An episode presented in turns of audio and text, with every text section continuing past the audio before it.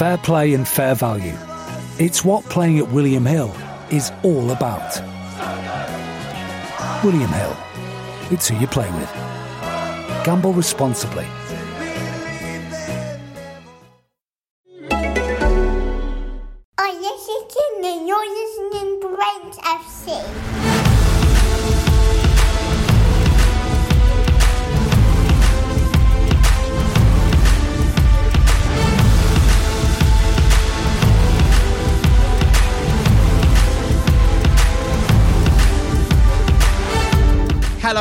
Squad, and welcome to Ranks FC. This is your favorite football podcast, and we are back with another interview. It's March is interview month on Ranks FC, and we're very, very excited about this one. We gave you commentary last week. This week, we're giving you agency. We've got Sonny Coleman, who is head of football at the Distinct Agency, coming in to talk us through the murky but sometimes brilliant world of being a football agent. My name is Jack Collins, and joining me as ever is Mr. Dean Jones.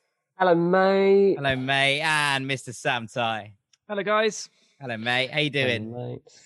Yeah, not bad. Sunny day. Yeah. In in more ways than one, eh? Hey, I got a bird feeder. Oh no. Oh, we're back on the birds, are we? Yep, got a bird feeder in the garden, and um, it's actually the second week of the bird feeder. I've got all these different things: one with mealworms, one with nuts, one with fat balls, just to see what we could attract. And got to say, for the first week, all we were getting was pigeons. Um, but this morning, lo and behold, we've had starlings, robins, blue tits, magpies. It's like bird world out in my garden, lads. You must be. the How tinge you- of regret. There's You must have. Have you got like a, the big, the big book of birds, and you sat at your window going, "Oh, look at that one." Yes, Oh, yes. literally that. Or Dylan's got a book called My First Book of Birds or something. um, so yeah, I was really excited about it, and then I saw how many birds were in the garden this morning. and was like, hang on, I don't actually like birds this much. There you go, Yeah. Dean Dean Oddy. Dean Anyway, yeah. So the podcast will be starting uh, soon, ranking birds. Nice. I, I, we always needed a, hide, a side hustle, Dean. You always needed one. Apart from birds, what have you loved this week? Let's get back to basics. Oh, there's a tangled web that I'm loving at the moment. And this one's not anything to do with animals or insects or anything like that, but this is a tangled web of managers that's opened up.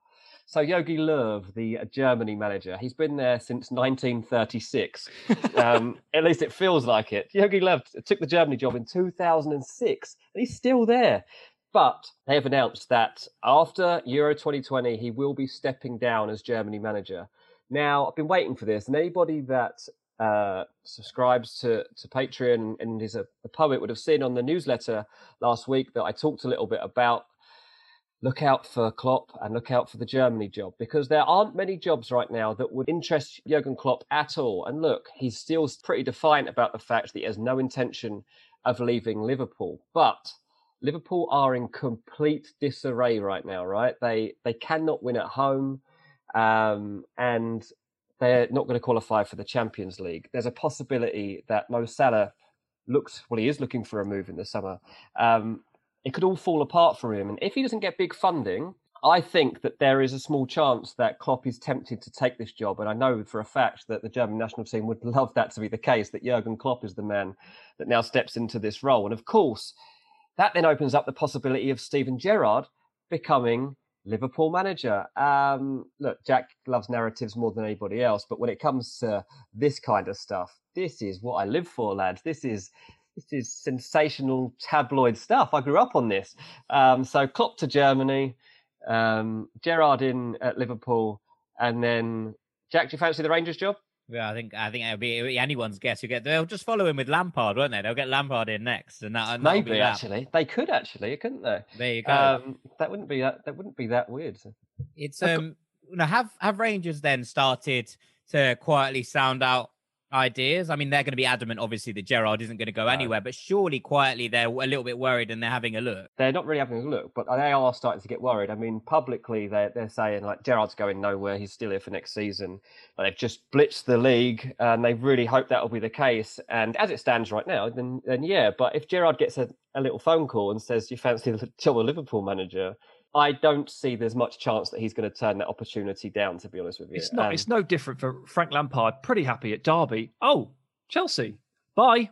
it's impossible to It's turn down, thing. isn't it? same thing. I think it's impossible. Um, To be fair, though, Steven Gerrard has actually gone to Scotland and won something. So, I mean, there is a little bit more compatibility with him actually done getting the really. job he deserved. And really look, well. Derby, Derby, while were adamant that they wanted uh, Lampard to stick around, obviously did their shopping in the background and ended up with Philip Cocu pretty swiftly. So you do do your due diligence, even if you say one thing, you do another. But they've now got Wayne Rooney.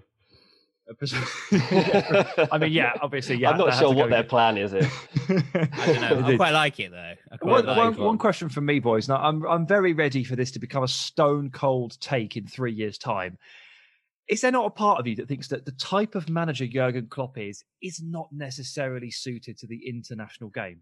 No, not really. I, I think actually maybe it should be really suited to the international game. The fact that it would be high intensity, a lot of you know, uh, geeing up speeches and um, being able to kind of get into the mindset, especially for a, a German side that I think a lot of people would say have, have underperformed in recent years, right? Who haven't lived up to the expectation and perhaps the personnel that they have in this side. They have been, you know, a little bit flat over the last, especially, you know, obviously at the last World Cup, but but even coming off the back of that, I think it would be something that that Klopp could really heavily succeed in. To be Yeah, honest, I mean, it isn't. Look, right now, as we're talking, Klopp's giving a press conference, and as he's, as they're talking, he has just been asked a question about this, and he says, "I will not be available as a potential coach for Germany. I've got three years left, haven't I, at Liverpool?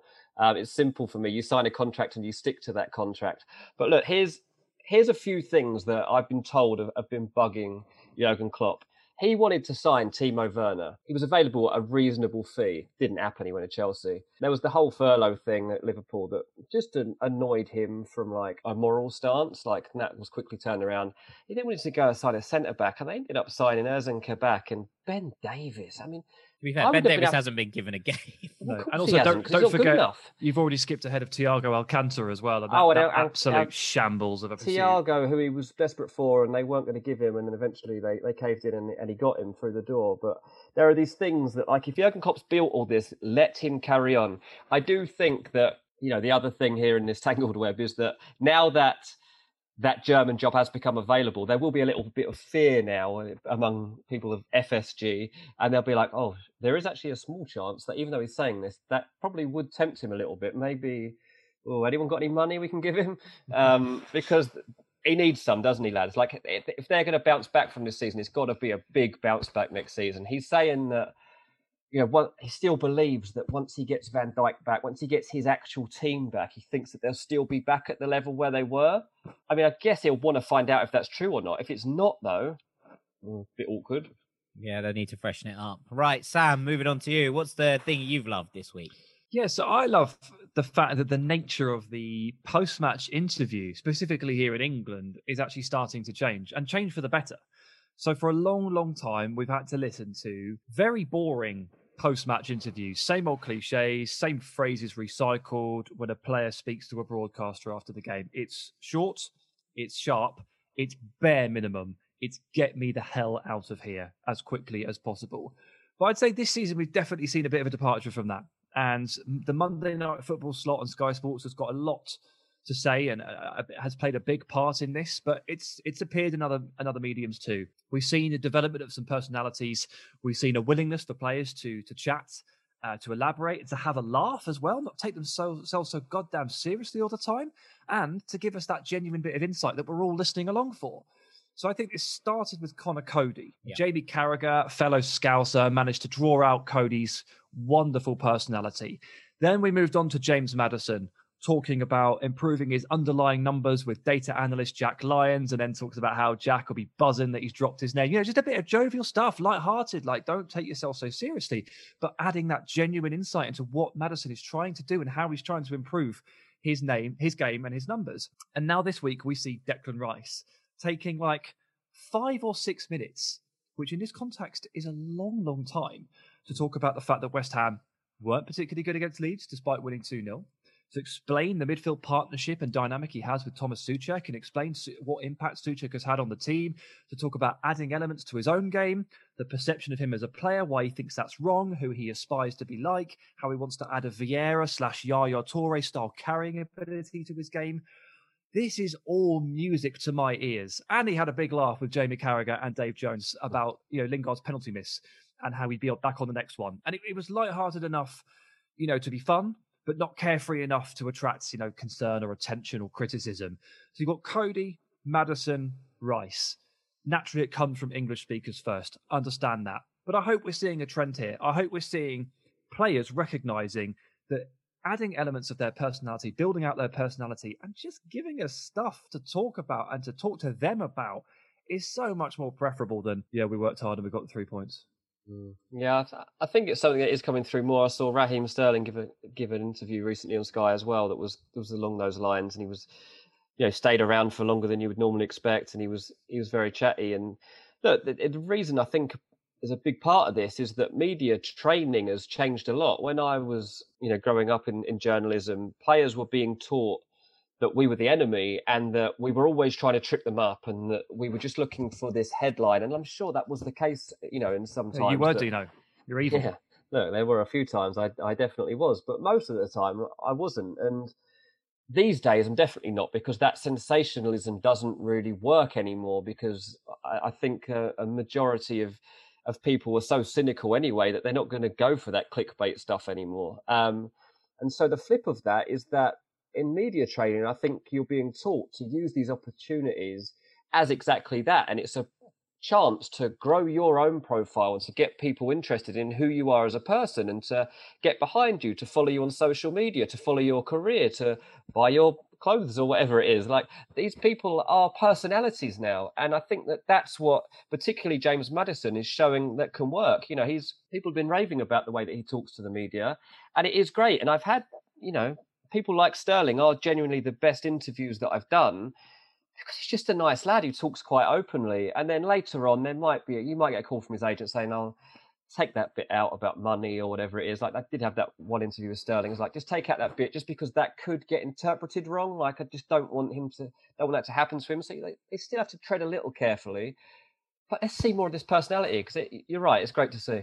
But there's also something in that that you say, like, if it's been a brilliant interview and it's been open and you've got loads of stuff from it that you're really happy with, you're probably more likely to be like, yeah, 100% I'll work with you in terms of it taking yeah. out because I'm not worried about it because I've got all this other brilliant stuff. That, whereas if you're, you know, trying to squeeze every last drop out of an interview that feels like it's been closed down, mm. then then maybe you're less likely to do. I, I don't know, maybe not. I think the Conor Coady one's interesting. Sam, obviously, we we had that experience with Conor at, at Wolves when we when we did the FA Cup games, and we were we were there in the thing. We were waiting for an interview with anyone, and everyone sort of passed us by. And we were talking to the media manager, and he went, oh, hang on, I'll get some. And Conor Coady came straight back out afterwards, and everyone else had gone home. We were the last media people in the entire place. And he came out and gave us a really brilliant chat. And all it was was for Instagram, I think, at the time. It was only 15 second snippets, but he stuck around, he chatted with us. And and it was one of those moments where you went, This is a really genuine guy who obviously loves the game and and, and loves what's just happened and is willing to to open up. And it's nice to see that now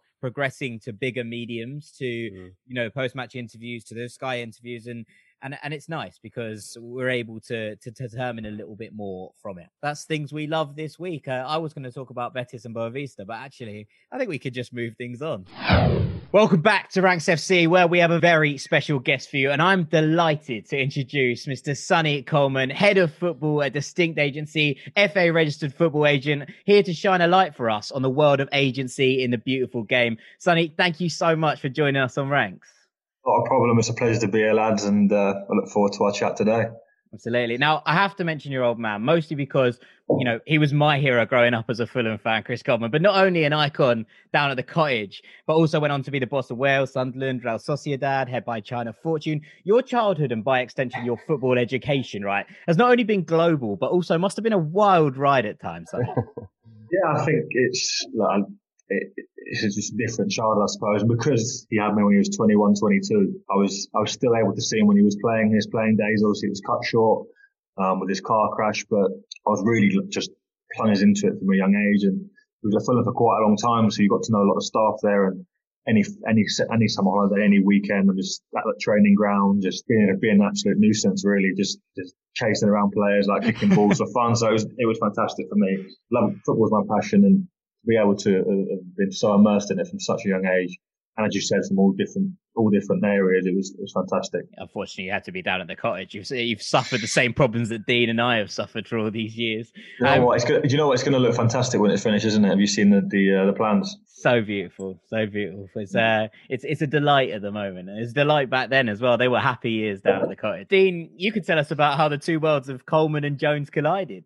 Oh yeah, so Sonny is obviously talking there about his dad and his Fulham roots, and not only was I, you know, I've got a lot of Fulham roots. I mean, I played in the academy when I was a kid, and then obviously supported him as well. But when I got into journalism, um, you know, my first real job was being Fulham correspondent, and I would uh, I worked for an agency, and and Cookie was the manager. Cookie by the name is what everybody calls his dad, Chris Coleman. Um, and yeah, so he was. How old was your dad when he got the manager's job? 32. Yeah, 32. is ridiculously young. I didn't really appreciate at the time because I was probably about 20 or something like that. Um, and honestly, it was amazing. Like it was, it genuinely was probably the best time I've ever had in this job. Um, no manager I've ever come across is as sound as him.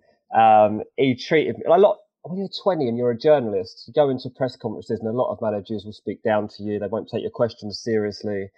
And it wasn't the case at all. Um, he, he gave me so much time, and trust me, there are a lot of stories as well. Like he's, he's a top bloke. Um, you see him out in Kingston um, in a pub, and it'd be the first. He'd grab, call you straight over. He'd buy you a beer, and your mates a beer. Um, and so, yeah, I got to know him really well. And I remember, obviously, he'd lost his job um, at Fulham, and he'd, he'd, done such a good job at the time as well. He's the only Fulham manager to, to beat Chelsea at Craven Cottage, one one nil. Um, I remember he gave me an exclusive that day. We, we did a big piece on how you beat Chelsea because Chelsea were unbeatable at the time. And I remember ringing him when he lost his job. It was the, the, the Makelele role, wasn't it? Put on uh, Mal Bronk. That's right, exactly that. Uh, yeah. yeah. exactly that. And he, he, nailed it that day. Um, but yeah, when he left, I remember I was gutted and called him. And it was the first time I'd ever really called a manager when they've lost their job. It's not really something you do, is it? But I wanted to say thanks really to him because he made my job so easy uh, when it could have been really hard. And it was hard sometimes when I was going out to places. Um, stayed in touch with him for a little bit after that. Um, obviously, not not so much in the last few years when he's been doing his world tour. Um, but um, but yeah, I've been aware of Sonny as well for a while because um, friend of mine, um, Jamie Morley, Sonny worked for him a, a few years back. Did, so, so, I knew about him by association then as well, and kind of um, you know how football works. The whole industry kind of becomes one at times, and you always know somebody through somebody else. So yeah, that's how it really came about. But this is the first time really I'm having a, a proper chat with Sonny about about this kind of stuff, and um, it's inter- going to be interesting. We've taken a load of questions from our patrons for this show.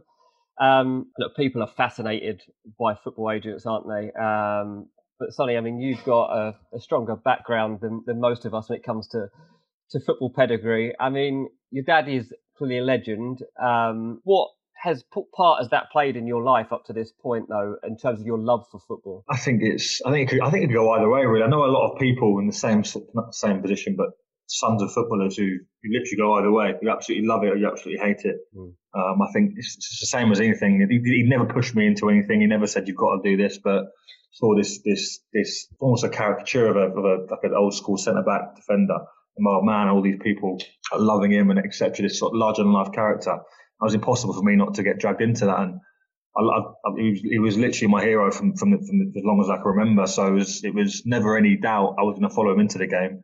Obviously, I ended up with two left feet, so I couldn't play the game. Um, but um, I just went, went into it anyway. So it was, as you said, it was it went for me that way. But I do know a lot who who just completely don't like hate football, even hate football. Some of them because of what what comes with it and what, what their experiences with the game. Yeah, absolutely. I mean, we're not really going to talk about your dad. If this will be the last question, because one of our patrons has asked, what was the remarkable run that Wales had at Euro 2016 like for you? I mean, I think we all ended. I mean, I hate to say it, even I was supporting Wales in that tournament.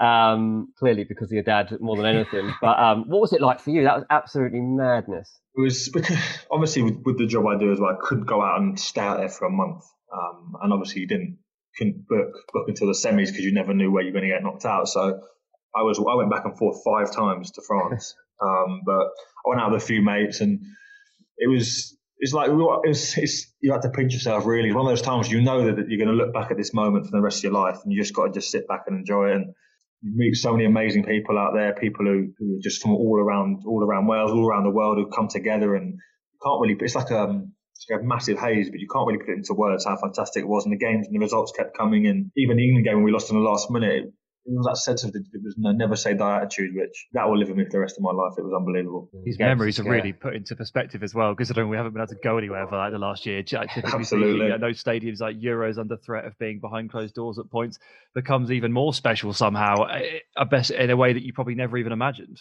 Absolutely, I think you, you, you put it right there. I think it really does make you t- step back and take stock of, of what we had and the little things that we've lost and when you hear the news, as you said, where is it even going to be? Is it confirmed here? Is it confirmed there? Behind closed doors? It's just so many unknowns that, but hopefully now we're coming towards the end of it and, and we can crack on. Yeah, so lots of people, lots of our patrons have asked questions about like, how to get their foot in the door in the terms of football industry and agency. So it's time to crack on to your your actual job, Sonny. So let's get through this little section first. Miles Taylor says, I'm studying sports law at uni and I hope to become a football agent.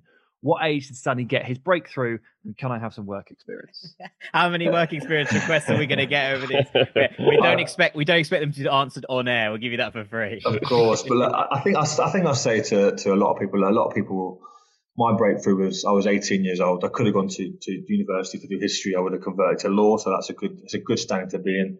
I'll never hide away from the fact that nepotism is obviously plays a part in this. For me, it's, it's a fact. It's not not something I shy away from. Um, but if, if he's doing law, that's a fantastic, fantastic uh, foundation to have. Is exactly what I was going to do. I was just lucky enough to get work experience, at a big agency, and I went on to another bigger agency. But I didn't. I wasn't an agent for five, six years until I was 20, 23, 24, 25.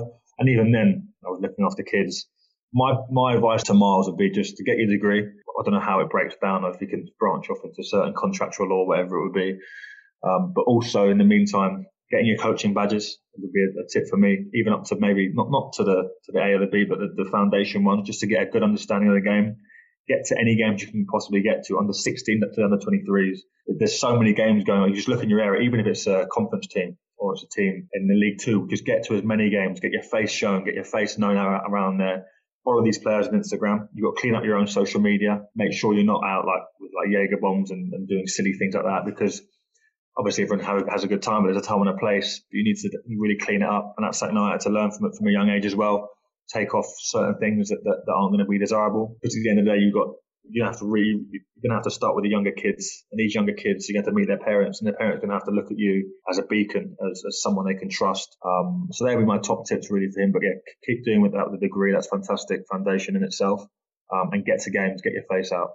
Yeah, I mean, taking that on, Sonny, Luca Johnson's basically asked about internships. You mentioned their work experience, you were, you know, mm. and how how that break came about. Was it was this kind of always something you were interested in, and an agency was always kind of part of the plan, or did it kind of come about because of the way that you came into the game? Um, I'd always. I, I went to my school until I was 18. I'd always wanted, I'd always liked the idea of, of being an agent. And I knew a few agents like throughout the years. And towards the end, my dad was Luis Boa Morte at Fulham. Yeah. Was really, I was really close to, to Bo. I, Bo was my favourite player. I loved Luis Boa Morte.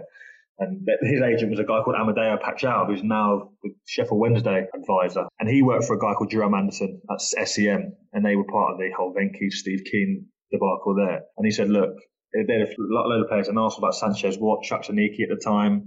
They've done, they've done historically done a lot of deals with Darren Dein and David Dein when he was with Arsenal.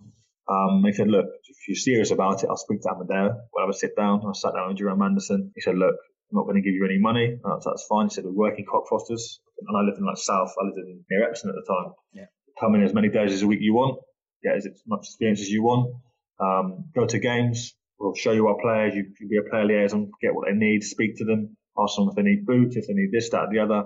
And I just took it. And obviously that's not going to be an opportunity that's available to, available to everyone. So I appreciate that. Um, but I just I just dove into it head first, and, and the rest is yeah, is history. Yeah, I mean, do you want to just explain what your actual job now is, Sonny, and like the sort of people that you do look after and what it entails? Yeah, I think like data. Like we as a as an agency, where we do we don't just do football. So there's like rugby, there's sports, there's media, there's a whole whole whole vast. But I I'm just solely football. Um, so like a, a, week, so a normal week for me a year ago um, would have been yeah, on, on obviously weekends are for football, for matches, going to games. Um, obviously, don't try and kill yourself. Like if you can, get, if you, the best thing to do is if you can get two teams with a client in each team, you kill to kill two birds with one stone. Mm. Um, but sometimes one or two games games a weekend. Obviously, as I said, don't kill yourself trying to go there, here, here, there, and everywhere. People have got to understand that you're not. You got and you got to make that clear from the start. Like a lot of agents will come in and you know, get to every game. It's just not realistic, and you and you let you, let you set yourself up for failure. So mm. get to the games. And on Monday, first thing I do is sit down, have a little summary of what my clients have been have done, if they're managers, if they're players, whatever wherever they've been, under 16s to first team. I'll write that down. Literally as simple as going on Soccerway and looking at the results. Try and find match reports, um, find out how they've done. Give them a call. Say, look, obviously it wasn't a game. How did you do? Blah blah blah. And I'll go through every single client and do that on the Monday. Um, and then after that, uh, I'll look at the week ahead, and that'll normally be with about two or three of us just to discuss. Look, there's a game here. I'll go go to a game here. And I'll and usually in the evening or the Monday, then we'll have a discussion about current uh, targets and how the targets are coming up, how, how they that we've spoken to them, we've going to meet them, we've got a meeting set up. If not, how are you going to do that? Or sometimes you'd say, look, he said no, he's not, he's happy with his agent. So you tip, tip him off, and we've got a CRM that everything's everything's based on. So that's a Monday. And Tuesday to Friday is usually either going to meet current clients or going to meet prospective new clients. And you do get the odd 23s or 18 game that pops up in the week in the evening that you go to. Um, so that's really the formula for each week. Obviously, it's not going to be the same every week, and sometimes you might reverse it around. But the Monday's the most important one for us to make sure we've got that um, in the diary, and everyone gets called, everyone gets a bit of feedback. Mm. Um, on, on, Wednesdays, we'll try because obviously normally a day off for the lads if they've got one on Saturday game. We'll try and if there's a problem, try and speak to the academy managers or the manager or the powers that be at the club if there's any problem with the players. Yeah, interesting. Sonny, um, you talked about maybe starting off your your agency journey looking after younger players. There, are one of the one of the tips is uh, how you get started.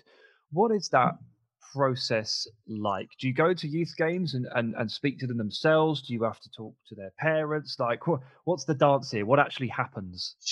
Suppose if I was going to say for someone who was brand new, like for someone who, when I first started at 18, I had no idea what I thought. I, I know what I thought football agency was, and I'd heard all the stories and the stigma of, of football agent and all these horrible people, blah blah.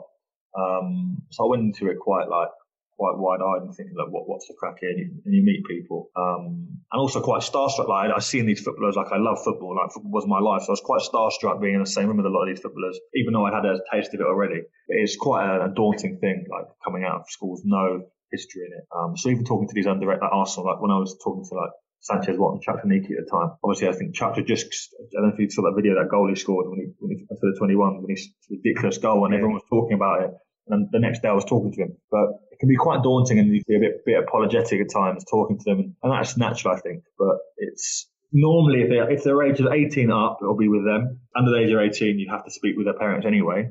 But we say to, to any of the parents that we sign, look, if you're at 16, we're not going to stop talking to you at 18. If you want to, if you want to be a part of your, your boy's journey, and if your boy or girl wants to be a part of the journey, then that's fine. We've got players who are 33 who, who will consult their parents at every move. We've got players who are 18 or 17. Parents don't, don't not they don't want to know, but they're happy with, with us to do it for them. So that's not we don't we don't discriminate in that sense. But um, in terms of day to day with those sort of lads, you you literally just going to the games, talking to them after the game. How do you think you did? Blah blah. They'll say, "Oh, I need some new boots." So you put a boot order in. Say, "Oh, can you book me? I mean, my missus want to come down to London for the weekend. Can you have a look? Can you book me this hotel?" Or can you have a look back in the office for any deals on, or I want to book a holiday in the summer. Can you can you can you give me some quotes? It's just little. It's just work like that. Lot, it, at, the time, it can seem quite a lot of work for, for not much. Obviously, you're not getting paid or you're not getting any commission for these lads. But it's all it's all about relationships, about establishing those relationships as it goes goes on. What about the discovery element? So, like, say that you're looking to take on a client, or you, like, do you go to like an under under 17s game and just watch a player and just think, "Wow, he's excellent," or "She is excellent," um, and go and go and go and target them after the game and say, "Hey, do you have do you have representation? Would you like to come and?" Is it is it that simple? Is that what happens? If, if you had no context in the game whatsoever and you were just starting, that's the only that's the only thing you can do. Mm.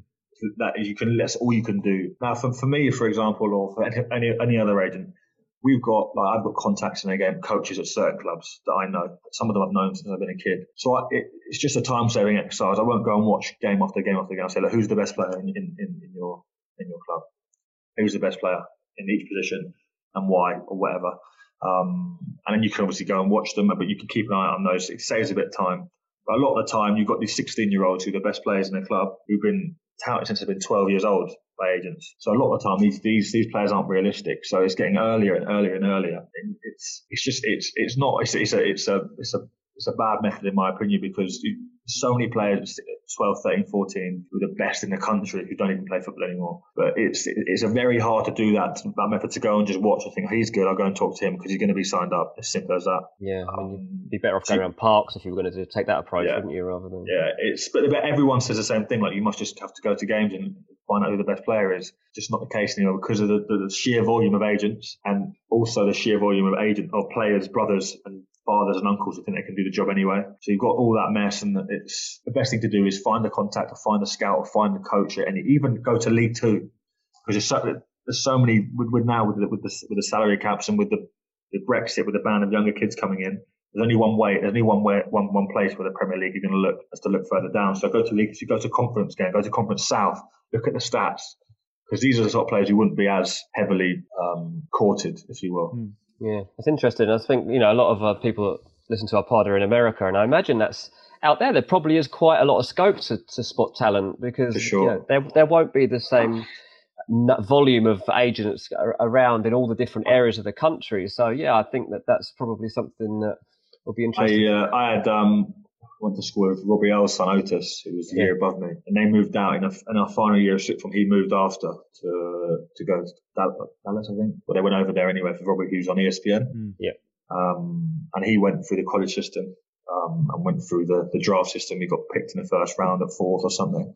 And he said it's it is it's such a such a good market out there because they're really taking it seriously now. And it's it is it's, he said it's there's obviously a lot a lot of big agencies, but in other sports and they're trying to try their hand at football, but football's only going one way in America. So it's perfect time for, for these these sorts of guys. And look, anyone listening who's who thinks they've got a good grounding and thinks they've got a good grasp of, of the league system out there, I'll be perfectly happy to, to speak and, and, to, and to talking talking with them about that and maybe establishing some sort of partnership.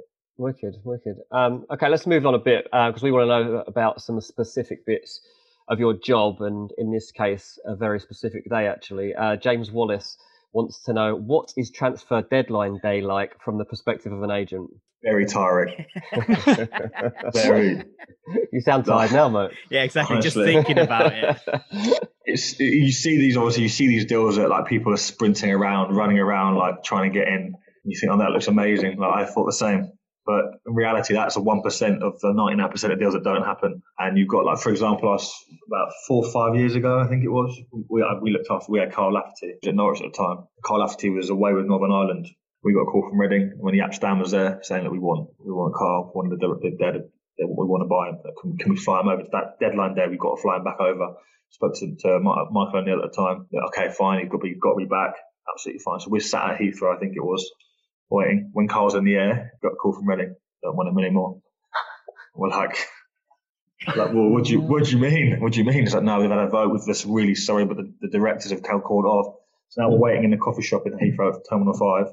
Oh man! Kyle's walked through. We're like, there's there's nothing we can. They, they said no, so what, what, there's nothing we can do. Like we can we can well, obviously we sit here. We, next, the flight back's not for another seven hours, so we'll sit here calling around every club we can possibly call. Do you want him? Do you want him? He's here like with Norwich have agreed to let him go for this amount.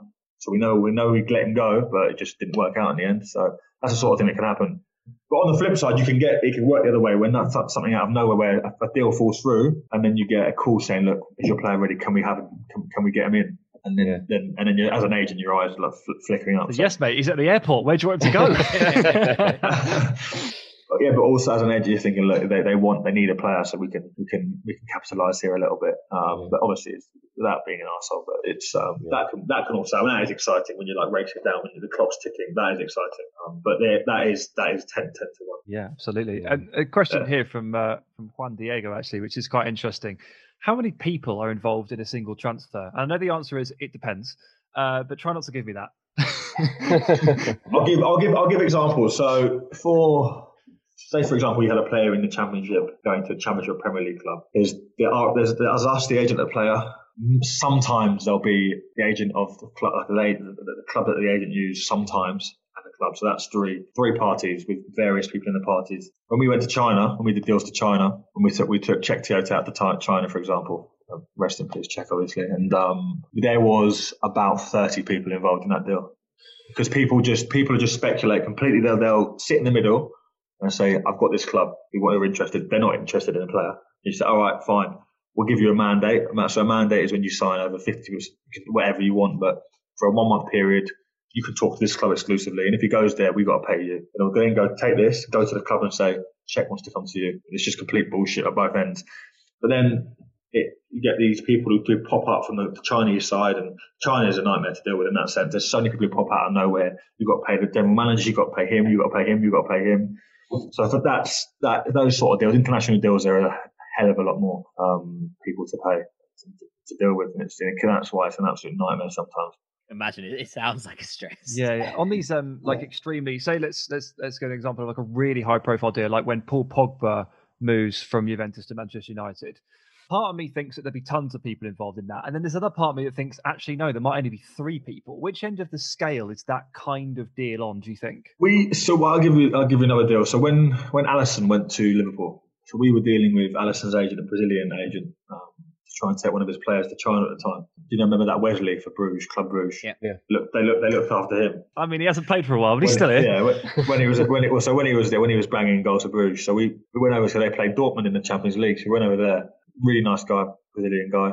Big big agency. They've got a lot of players, a lot of big players. You said the Alisson deal was the worst deal he's ever been a part of because people were just trying to pop up from nowhere, trying to get a slice of the pie and trying to chuck spanners in the works left, right, and centre. So, but someone like Mino, Mino Raiola doesn't care. He knows what he knows what he's got. So I, I think with someone like him, yeah, he just goes, look, take it, take it or leave it, and that's why he got the supposed fees. They have quite a, a, relationship which seems pretty close, right? They they have like almost a mentor vibe coming into play. And and Jade asks, and I suppose the question, the answer is going to be similar. It depends who the player is, but mm. how close do you get to some clients? And I imagine it varies, obviously. But is there a, an element of some players you're like you feel a little bit, you know, of a mentor figure too because you're guiding their kind of journey? Sure, yeah, that, that definitely comes into it, but the best way I can describe it is it's like a relationship with a with a with a significant other or a girlfriend or a boyfriend, whatever it would be. It's you can get you can, you can set yourself up for a heartbreak in that sense where if you get so close and you, and you bought this player from nothing and then out of nowhere you can get a call and they can say I'm, I'm leaving you I'm going with someone else because I've heard this or they've told me this or they I've got tears um, in my eyes here, mate. Yeah, I know, but that, that, that, it can happen in the, in the same way. You can it can be fantastic. You can be with someone for 15, 20 years. Yeah. Um, there's a lot of emotions that go into it as well. Like if you pour a lot into a player, um, but on the same flip as well, like we've I've stolen players of someone who I know had them for five to ten years as well. So it goes in circles. It doesn't. It is what it is. It's a business at the end of the day.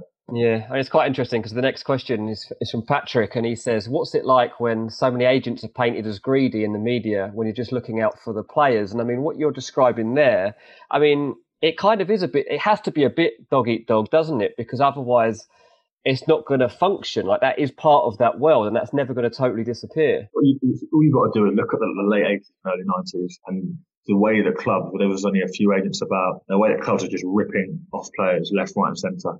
Mm. And you, no disrespect to footballers, they're not all in the same boat. You've got these, uh, the majority of them stop school at like 12 years old, really, like realistically. A lot of them are from low um, socioeconomic backgrounds, from families who've got no experience whatsoever in, in, in any any aspect of contracts or anything like that. And these people who love the, love the, normally love the football club their, their son's playing at, and they get told and they, they get these players who are playing in the academy they get told to sign this contract. They'll sign the contract. They're not going to look at anything, not going to see how long it ties them in for, look at any money they're going to get. So it works both ways. It works for the, the clubs to paint the agents in such a way because and they're the bad guys. And look, I'm not saying everyone's good, but not everyone's bad. Same with clubs. Some clubs are horrendous when, when dealing with players and talking about loyalty, this, this, that, and the other, and it, it, it's really it's a bit their business as much as, as, as the as the commodity the player is a business. So it works both ways. No one, not one's good or the other. Like I, I'm a perfect example where you've got the juxtaposition of me and my dad on either side of, of, of, the of the of, of the sea. So it's I know what, what they do, I know what we do, and it's everyone's as bad or as good as each other. Yeah. Yeah, it's interesting. Question here from Darius K. These kind of these kind of roll into each other quite nicely. Actually. What are some of the mistakes that young agents tend to make when they break into the business, and, and maybe there's some experiences that you can lean on there? It's a great question. Um, I think getting, as I said, we're getting too too friendly sometimes with players, footballers, especially when I was quite young and I wasn't too much older than them getting a bit too friendly with them, um, getting too they're not there to be your best mates. Like you can be friends with them, but they're not. You're not. You've got. To, you've got to give them not not to telling them the truth, not not necessarily lying to them, but blowing smoke up their asses is a massive, massive pitfall that people fall into. Um, because you see these players who've never been told a bad thing in their lives and they can't deal with it. One it's not the whole lives have gone bang, bang, bang, bang, and the, the hardest hurdle, the last hurdle, the 23s to the first team, and that when they when they when they linger in the 23s for a year or so, it's the first time a lot of them have not progressed. A lot of them have hit that that wall, and then they don't know how to deal with it because a lot of young, a lot of agents, even not even young agents, but they blow smoke up their arse. But it's so easy to to, to tell them the, the, to only want to tell them the, the, positives and not negatives. So that's what I'd say. Always, always be, have an equilibrium. Yeah, mm. finding that balance. I, I mean, and and he, again, they roll in nicely. Noel Hodgson says, "How much does an agent and reputation influence where a player is transferred to?" But I guess this comes into you know, like what you're just saying there, Sonny, in terms of how strong that relationship is and whether it's built on steadfast, you know, foundations or whether it's built on on, on smoke. Of course, absolutely. I think it's important. We we at the Stink we're very we're very keen on never burning a bridge with a with a club, regardless if if the, you don't get on with the coach or someone's like because there's times when a coach or a player could have done you dirty in the past. You never burn to burn a bridge with that club because a year down the line, every staff member will be different anyway you always keep a distance with with everyone, and then you don't have any problems down down the line. Um, it's important for the player as well because if you've got some agents have got strong relationships with certain clubs, when this, agent's got three or four players in the same position, it can get quite messy. And, and you end up players get being unhappy because they feel that their agent are holding back certain offers because they're waiting for an offer from the, the club. But the agent might get paid more, but the players and they get been getting paid less, so get a bit murky. I wonder yeah. if there's like a subtext to this question here. Just to repeat that from Noel, how much does an agent and their reputation influence where a player is transferred to? I wonder if Noel's an Arsenal fan. hmm, interesting. Is that what he's thinking? Is that what he's going for? definitely happening more, isn't it? I mean, you're starting to get Premier League clubs, you know, like you see Everton and Arsenal and Wolves and the way that they're recruiting players now. Are you starting to get a sense of that, Sonny, about how clubs are changing where they're looking for players? I think it's just more documented now. To be honest with you, it's not. It's always happened. Like obviously, you touched on Mendes, and it works on the flip side where some clubs will not work with certain agents. Mm. So it works both ways, but it's not. It's happened for. It's happened for the last 15, 20 years. Just as is like social people catch on to it now. Like even with even with Amadeo at, at, Sheffield Wednesday, no one would ever have had a clue that he's you know, yeah, doing it. He gets snapped next to the, the chair on social media. Who's this? Bang, bang, bang. People talk about it. So he's been silent partners in clubs for years and years and years. People on retainer, left, right, and centre. So it's not it's not nothing new. Yeah, that's a fair point. Um, George says, and this is quite a good one actually. Um, in terms of when you're doing a deal, I mean, do the do the um, people involved in the deals that are higher up in the club ever take it personally if a deal falls apart?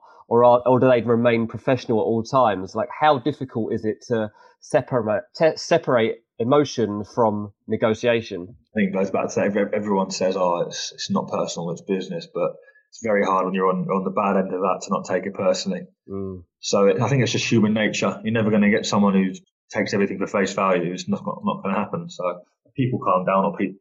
It's just that any job in the world, you're gonna you're gonna you're not gonna make everyone happy all of the time. Mm. So if someone takes it personally, then they take it personally, and you just have to ride it out and try and repair that relationship down down down the end. But you just what you try and do is make sure your actions can't be looked at to be snide, or make sure they're looked at to be to be completely honest. And if they're honest and they're still not happy with it, then what can you do about that? Yeah, fair enough. You mentioned George Mendes there, and Dean talking about the Wolves relationship and recruitment. Obviously, everybody talks about him and his empire and, and his his colossus of, of clientele there's something to be said for the fact that Mendes is an absolutely phenomenal scout as well as an agent. And I appreciate he's going to have advisors. But the players he tends to pick up, and sometimes from quite obscure depths down in Brazil as well, the guy knows a player.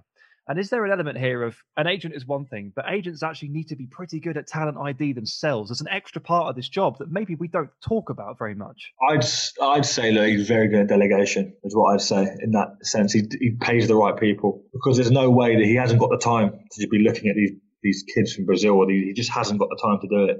But he employs the best people to do it. Like he, the stat the stat the stat makers they they use or the they, they'll go they'll go purely on stats and purely it'll be so technical. They just employ the right people. And obviously obviously he's got a good eye for a good eye for players. There's not can't deny that. Because he had to start somewhere and it's not all about luck. Um, but yeah during the job you have to have talent. You have to have a certain app for talent ID it's simply of course you do. You have to look at the the, the red herrings that suggest a player's not quite right. Um, but I, I just think the delegation is key in that, in that sense. What do you think about people being signed on stats? I mean, obviously, me and Jack support Fulham, and you know a lot about Fulham, and obviously the way that hmm. they're recruiting players right now with Tony Khan is is very heavily driven by by stats. Mm. And you know, often they haven't seen the players in, in person, and they're and they're looking to sign them. What do you make of that? Well, yeah, I think even when Kit, we look after Kit Symons as well. When okay. Kit was there, it was it was started it was starting back then as well. Yeah, I think you look at his yeah, you look at people like Brentford and it's worked really well for them. Look at the players they pump out every year. I think it's got to be a bit of both. It's like people say like zonal man, like it's got to be a bit of both. I think sometimes it's, it's the same sort of thing. You've got you've got to be sensible with it.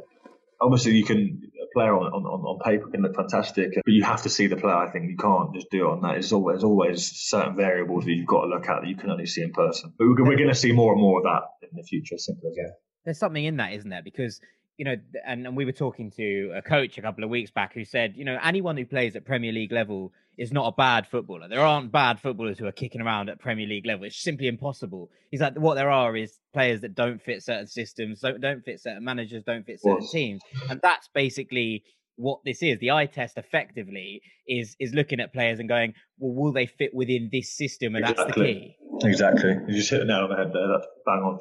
This is the fun one. Loads of people ask this. Um, can you give us any stories on any like crazy clauses or bonuses that you've uh, that you've seen requested or or heard of? Well, I can I can give you some interesting ones from China. So when, when uh, I bet. obviously my dad was uh, Hebei China Fortune, and they had Lavezzi and Mascherano. So Lavezzi was on the best part of maybe a bit more half a million net per week so he had a lot. He had a lot of money, um, but he's he had a lot of certain clauses like even though he retired from international, Argentina at an international, he'd still like get it off even though he retired. Um, so I could watch uh, it on TV. yeah, um, but they like they they had to. Like, the club would pay for a lot of the international players for their for their their, their seats, their plane tickets. But Lavezzi and Mascherano shared a private jet, so they paid the, the fuel for that, I think, as well. And then there was a clause, certain certain bits, some certain, certain random clauses in there for his kids if they were flying over, and the food he was eating, that sort of thing. And Mascherano, like for example, Mascherano had um, he didn't like we, we, were sat around this table and this isn't like this isn't Dubai actually. We were sat with me and my dad like Kit Symons Tony Roberts Mascherano was sat there talking like this Chinese player was walking over and he just bought a, um, a Richard Mille watch for like 150 grand this Chinese player. It's ridiculous. But I'll, I'll go back to that in a second but this this watch is just insane. And uh, she's showing it to, to everyone. Like, oh, that's amazing. Mascherano sat there he goes he goes see this I got this cost me 100 euros. I got it, it's fake. He said, I'll show you what makes me real money. He got his phone up. He's got cattle farms in Argentina. He said, for that, I could buy 30 cows that, that produce the best steaks you've ever eaten. And the club, and there were stipulations about the club providing some money for his farms back home as well, for his right. cattle farms. So stuff like that, they just random, they just chuck. Cause, uh, just go, yeah, I love that. Because the whole plan for, for Hebei was, was to get Messi over there. Oh, was it? So they signed Mascherano and Lavezzi, obviously, like two of his best friends in football. Yeah. Um, and that was the plan. Like the, the, chairman took massive pride when we signed the contract. Bear in mind, this guy's like worth like five billion pounds. So he just Hang on, your dad us. took that job thinking he was going to be managing Messi. no, not at that point. not, not, at that point. But they, they, took because obviously that, that's the year he took it. Like six months later, he took. Right. We watched. We watched a slideshow yeah. of this pic, just this guy with pictures of him and Messi, and we just signed the contract. Like, oh, that's good. that'd be that'd be Andy if you could pull that one off, lads. Go for that. He was like, he was like, one day we're like, not sure about that one. Uh, I don't think that's going to happen. But he just, they, they love it, like, and love that, that sort of thing over there. So they'll, they, at any point, they, will just say yes. Like you say, well, I want that, I need that, and they'll just say yes. I love the idea of demanding half a million a week net and going, and I want a private jet, and I want the fuel paid for. And yeah. some cows. And some cows. yeah. That's the key. That's the yeah, honestly, key. There, there, there, there's some out there that are just, that would, I've not seen it used in how they, how's that even they're having to change it, aren't they? You can't, aren't they putting like caps on it all in China and stuff? Yeah, it's done. It's finished over there now. They've, they've, even when he was there, when he was there in his season there, like he, he finished second, did really well. Then the year after, but uh, 100% tax, and he transfers over eight and a half million euros. And then the players were capped at like four million euros net a year how will they eat?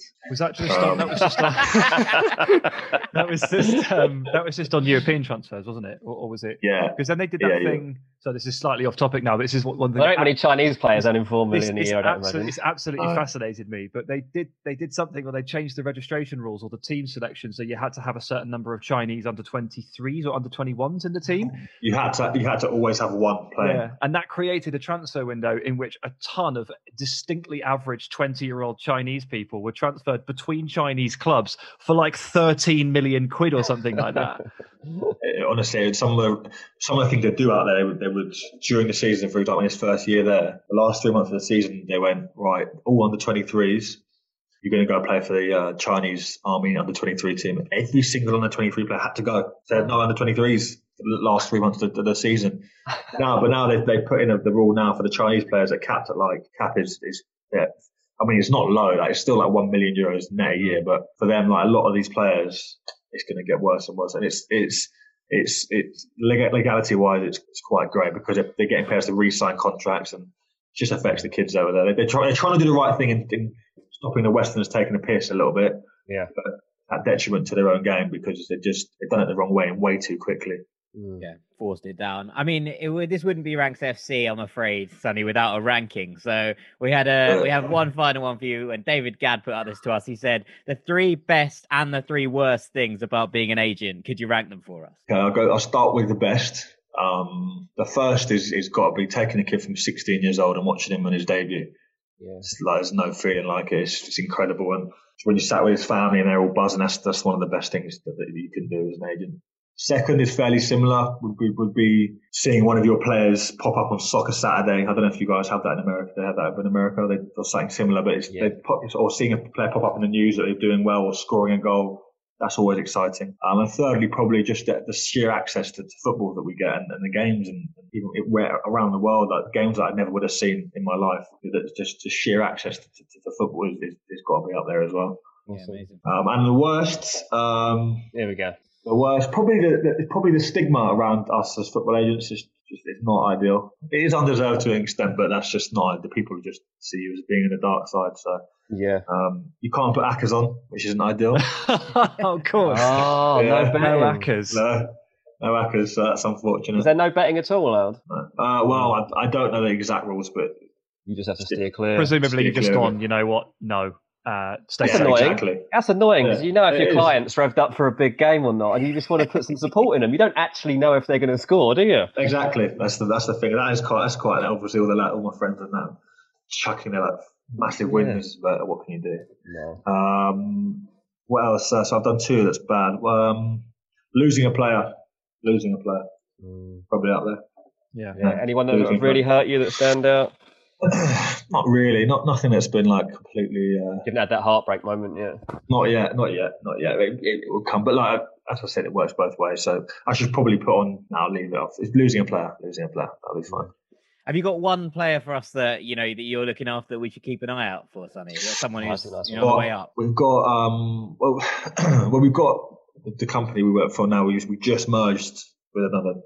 Well, it's about to happen at some point.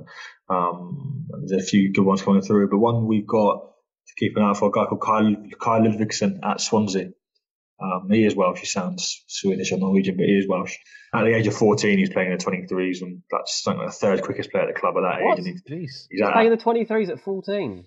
yeah, he's uh, he's he's now 16. He's in the 23s, but he's athletically he's an absolute specimen. His mum, his mother used to run like 400 meter for Wales, and his dad, his dad's Jamaican, his mum's Welsh. Um, Wow. But yeah, and Ludvigsen, I don't know how that. I think one of their grandparents was from Norway or something, but he's uh, Yeah, and his one grandparents fought bears. Uh, yeah, You're gonna have one of these situations, um, like with Jamal Musiala, where everybody is trying to declare. Everyone's like, "Oh, do you want to come and play for our national team?" You're, Yeah. gonna, you're gonna have a you're gonna have a fight in your hands for that one. In fact, we, we've had a yeah, we've had a few. Uh, he's, he's playing. He's actually playing for Wales at the minute with the with the 18s in the next next camp. But um, we've had a few yeah, from a few various nations saying, "Oh, we think he can play for us." But he's Welsh. He's got a Welsh accent. He's born and bred Cardiff. You're not having so any of that, Yeah, are you? exactly. I was gonna say you're not letting him go. Not letting him go. He's Welsh. He is absolutely Welsh. Absolutely. Uh, Sonny, thank you so much for joining us. It's been an absolute pleasure. Uh, cheers, guys. I really appreciate your time and I had a good time chatting to you boys today.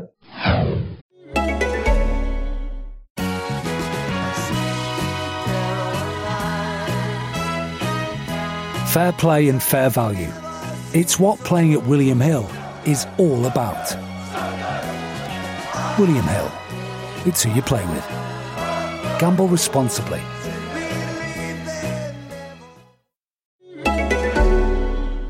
Welcome back to Ranks FC, and thank you so much to Sonny. That was so interesting, so much insight, and it's a world that I don't think many of us know huge amounts about. Dean, it's a, it's a world that seems to be behind the curtain a little bit, and it's nice to get a, a little bit of light on that. Yeah, I mean, I've been speaking to agents for 15 years or whatever, and I hadn't even heard some of those kind of answers before because they're not the sort of things you ever actually ask a football agent when you're actually talking to them because it's a bit weird if you start chatting to them about that kind of stuff. So it was it was good to hear. I mean, some of the stories there, the little anecdotes as well. That's that's what you want, isn't it? As um, the little insights to to this weird life that most of us just don't get to see. Sometimes the uh, the most basic and simple and forthright questions are, are the best, aren't they? Yeah. Um, I watched a video recently on Liverpool's channels where Thiago Alcantara was was uh, teaching Spanish to some young kids in the local area, and they asked the kids, "Have you got any questions?" And one just went, "How much do you earn a month?" and while we weren't quite there, sometimes we sit, we kind of forget that actually that level of forthrightness and simplicity to some questions can bring out the most important answers. For the record, Thiago did not answer the question. Yeah, I was going to say out of the mouths of babes, eh? Right, Dean, it's time for my favorite part of the week, and we forgot about this last week, so you're Yeah. in you're in trouble.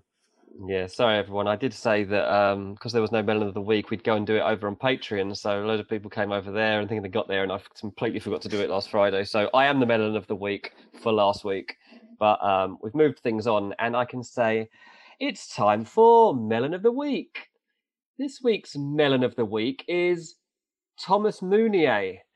Now, because I forgot to do it, I opened this up on Patreon to a few people. I said, look, if you've got anything, then stick it in the comments and I'll if there's a good one, then I'll pick it out and I'll read it. And I wouldn't have typically remembered this moment, but Anthony Badalamenti sent in this and he said Melon of the Week was Thomas Meunier.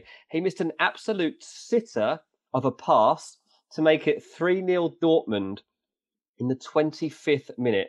Instead, Bayern went down the other end and made it 2-1. It was the beginning of the end for Dortmund, and I genuinely genuinely believe if Meunier had made that pass, which I'm confident Bambi could have made, Dortmund would have gone on to win or at least draw. At least draw. They're 3 0 up. We're saying they, they might get a draw, but it's Yeah. true. At least draw that game. And um, yeah, great point. I went back and, and, and looked at it again because I did I did then get a memory of it from that Dortmund Bayern game. And yeah, it was Haaland was just begging for it to be just shifted across the box. Um, and the defender, there's two defenders running backwards. And if he'd have just played a nicely weighted ball across the front of them, Haaland would have been waiting to smash home his hat trick from close range. But he waited a second too long. I think he was thinking about having a shot. And the moment passed for both things, and it was intercepted, and Bayern broke away. And a minute later, Lewandowski was scoring a tap in, and it was basically good night from there because um, Dortmund bottled it again, and um, Bayern won the game. Yeah, I mean, I thought the other one that, that was suggested was from Nick D'Amato, who said Jens Stryger Larsen of Udinese was Melon of the Week for. I mean, what is he doing? Yeah. Someone said, I think, I think Nick said in terms of when the best excuse for what you've done is that you're being paid by the other team, it's probably not a great look. what did he do? So it's the last minute of Milan versus Udinese. Udinese are 1 0 up. Um, and we've talked already this week about the bottom of Serie A and how it's all a little bit ugly down there. Winning 1 0 at the San Siro. It's a huge result, this for Udinese. And in the 96th minute, the ball gets lofted into the box. It's not a particularly good cross. There's not huge amounts of Milan players attacking it. And Stryger Larsen just chucks his hand up in the air and sort of punches it away. It's like, I'm not sure what he's doing. The only thing I can compare it to ever that I've seen in my life was when I was playing football at university. We had a player called Josh, and he was a centre back. He played football and he also played ultimate frisbee, right? And we were the ball got lofted in, and he just randomly went to catch it in the middle of our box and gave away a penalty. And this is as close as I've ever seen to that. but this was in a Serie A game, not just a random game at Durham, like, you know, which didn't really Yeah. matter. That I think It's it- Melanish. is a big contender because was it Melanish for was sure. bizarre, really bizarre. Yeah, fair enough. Sam, it's the jury off. All right, look, we got a, a, a question or a comment a couple of weeks ago on the Monday post box on Patreon asking to compare footballers to beers. And I thought that's a really good idea. I'm going to steal that for one of my gibberish. Excellent. So uh, I've done it. I've picked my top three beers and I've compared each one to a footballer. So in at number three is Tyskie. Are you familiar with that? I am. It's a it's a Polish beverage, isn't it? It is indeed, yeah. So white and red can, sort of Polish flag style. Um, introduced to me by my old Polish housemates. And when I used to live in Wimbledon, uh, I lived in a, a, a house share, and I lived in a converted pub. And three Polish lads all moved into the same room in the basement that used to be the cellar. Two were brothers, one was a mate, and they paid 850 quid a month between them for one room, three single beds. Absolute carnage. They It must have been like a dorm. it was ridiculous, mate. Honestly, it flooded at one point. Um, the sealing off wasn't done properly, and they all had to move out. But That uh, quite fun though.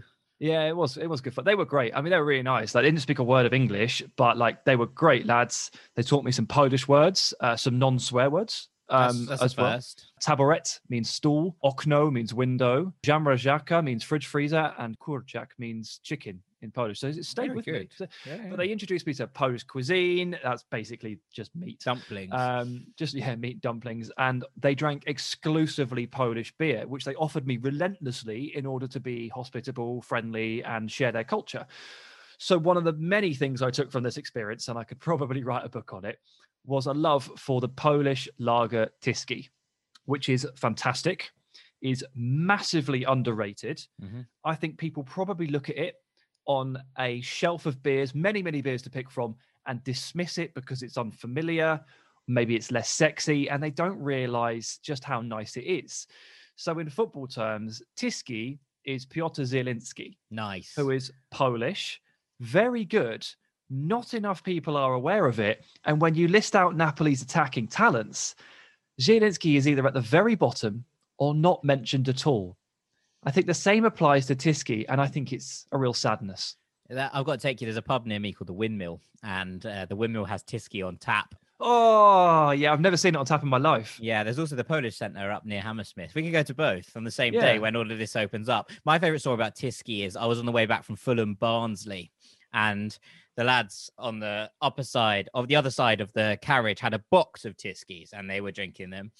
And just sort of about halfway through the journey, one of the lads put one on his head, an empty one, and just started going.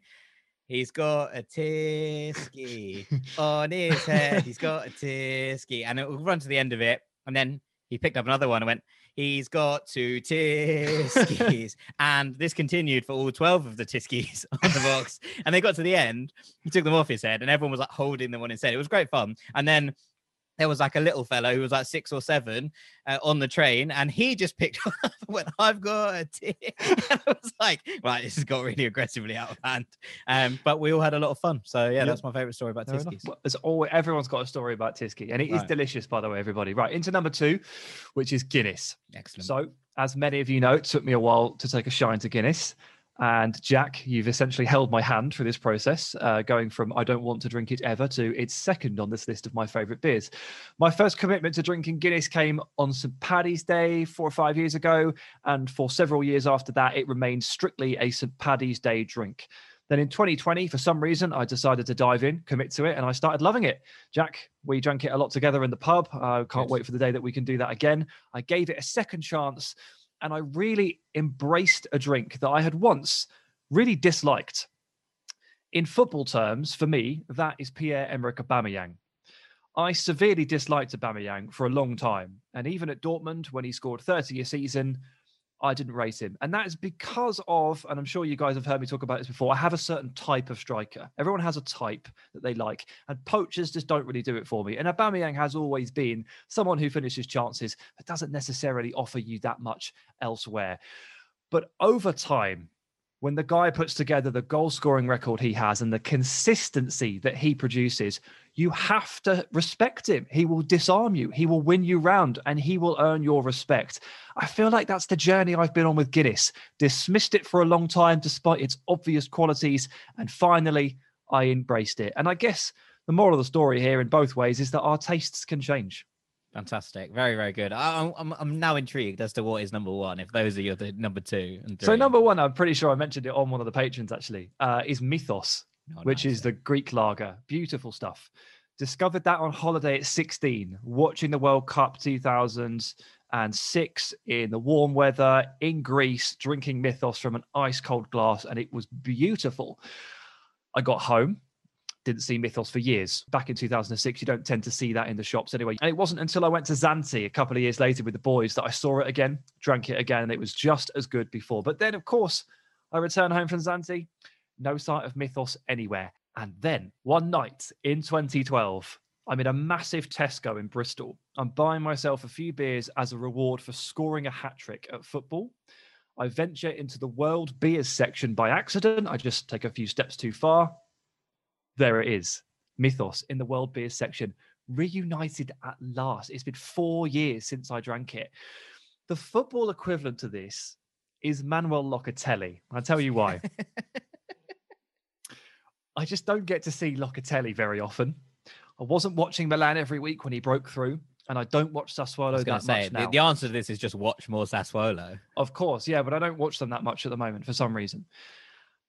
Whenever I do catch Locatelli, he is unbelievable. Like he is only ever brilliant. I have caught him sparingly, but uh, he has never dropped a performance that was less than an eight out of ten that I've ever seen.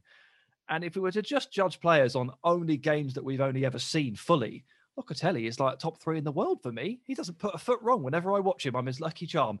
I was watching him when he played for Milan and scored the winner against Juventus as a teenager, and I've watched him boss games against Serie A's best for Sassuolo. Maybe he would ask me to watch him a little bit more. But my encounters with Locatelli, too rare for comfort. Every time we cross paths, though, it is magical. And the same applies to Mythos. I was going to say the man, the mythos, the legend. Manuel Locatelli. There you go. Yeah. Bang. One for the one for the history books. You know, Jens Peter Horger, the truth. Manuel Locatelli, the man, the mythos, the legend. Just another nickname from Ranks FC. Yeah, there you go. Right. Well, all that's left for me to do, lads, is say thank you very much. First to Sonny Coleman for joining us and for all his insights on the industry. It was absolutely brilliant. Um, but also to Mr. Dean Jones, thank you very much. Cheers, mate. To Mr. Sam Tighe, thank you very much. Thank you all. Uh, I've been Jack Collins. This has been Ranks FC. If you're new, then make sure you subscribed, make sure you're sharing it with your friends, and make sure you're back next week. And we have another wicked interview lined up. Thanks for listening, gang. Peace.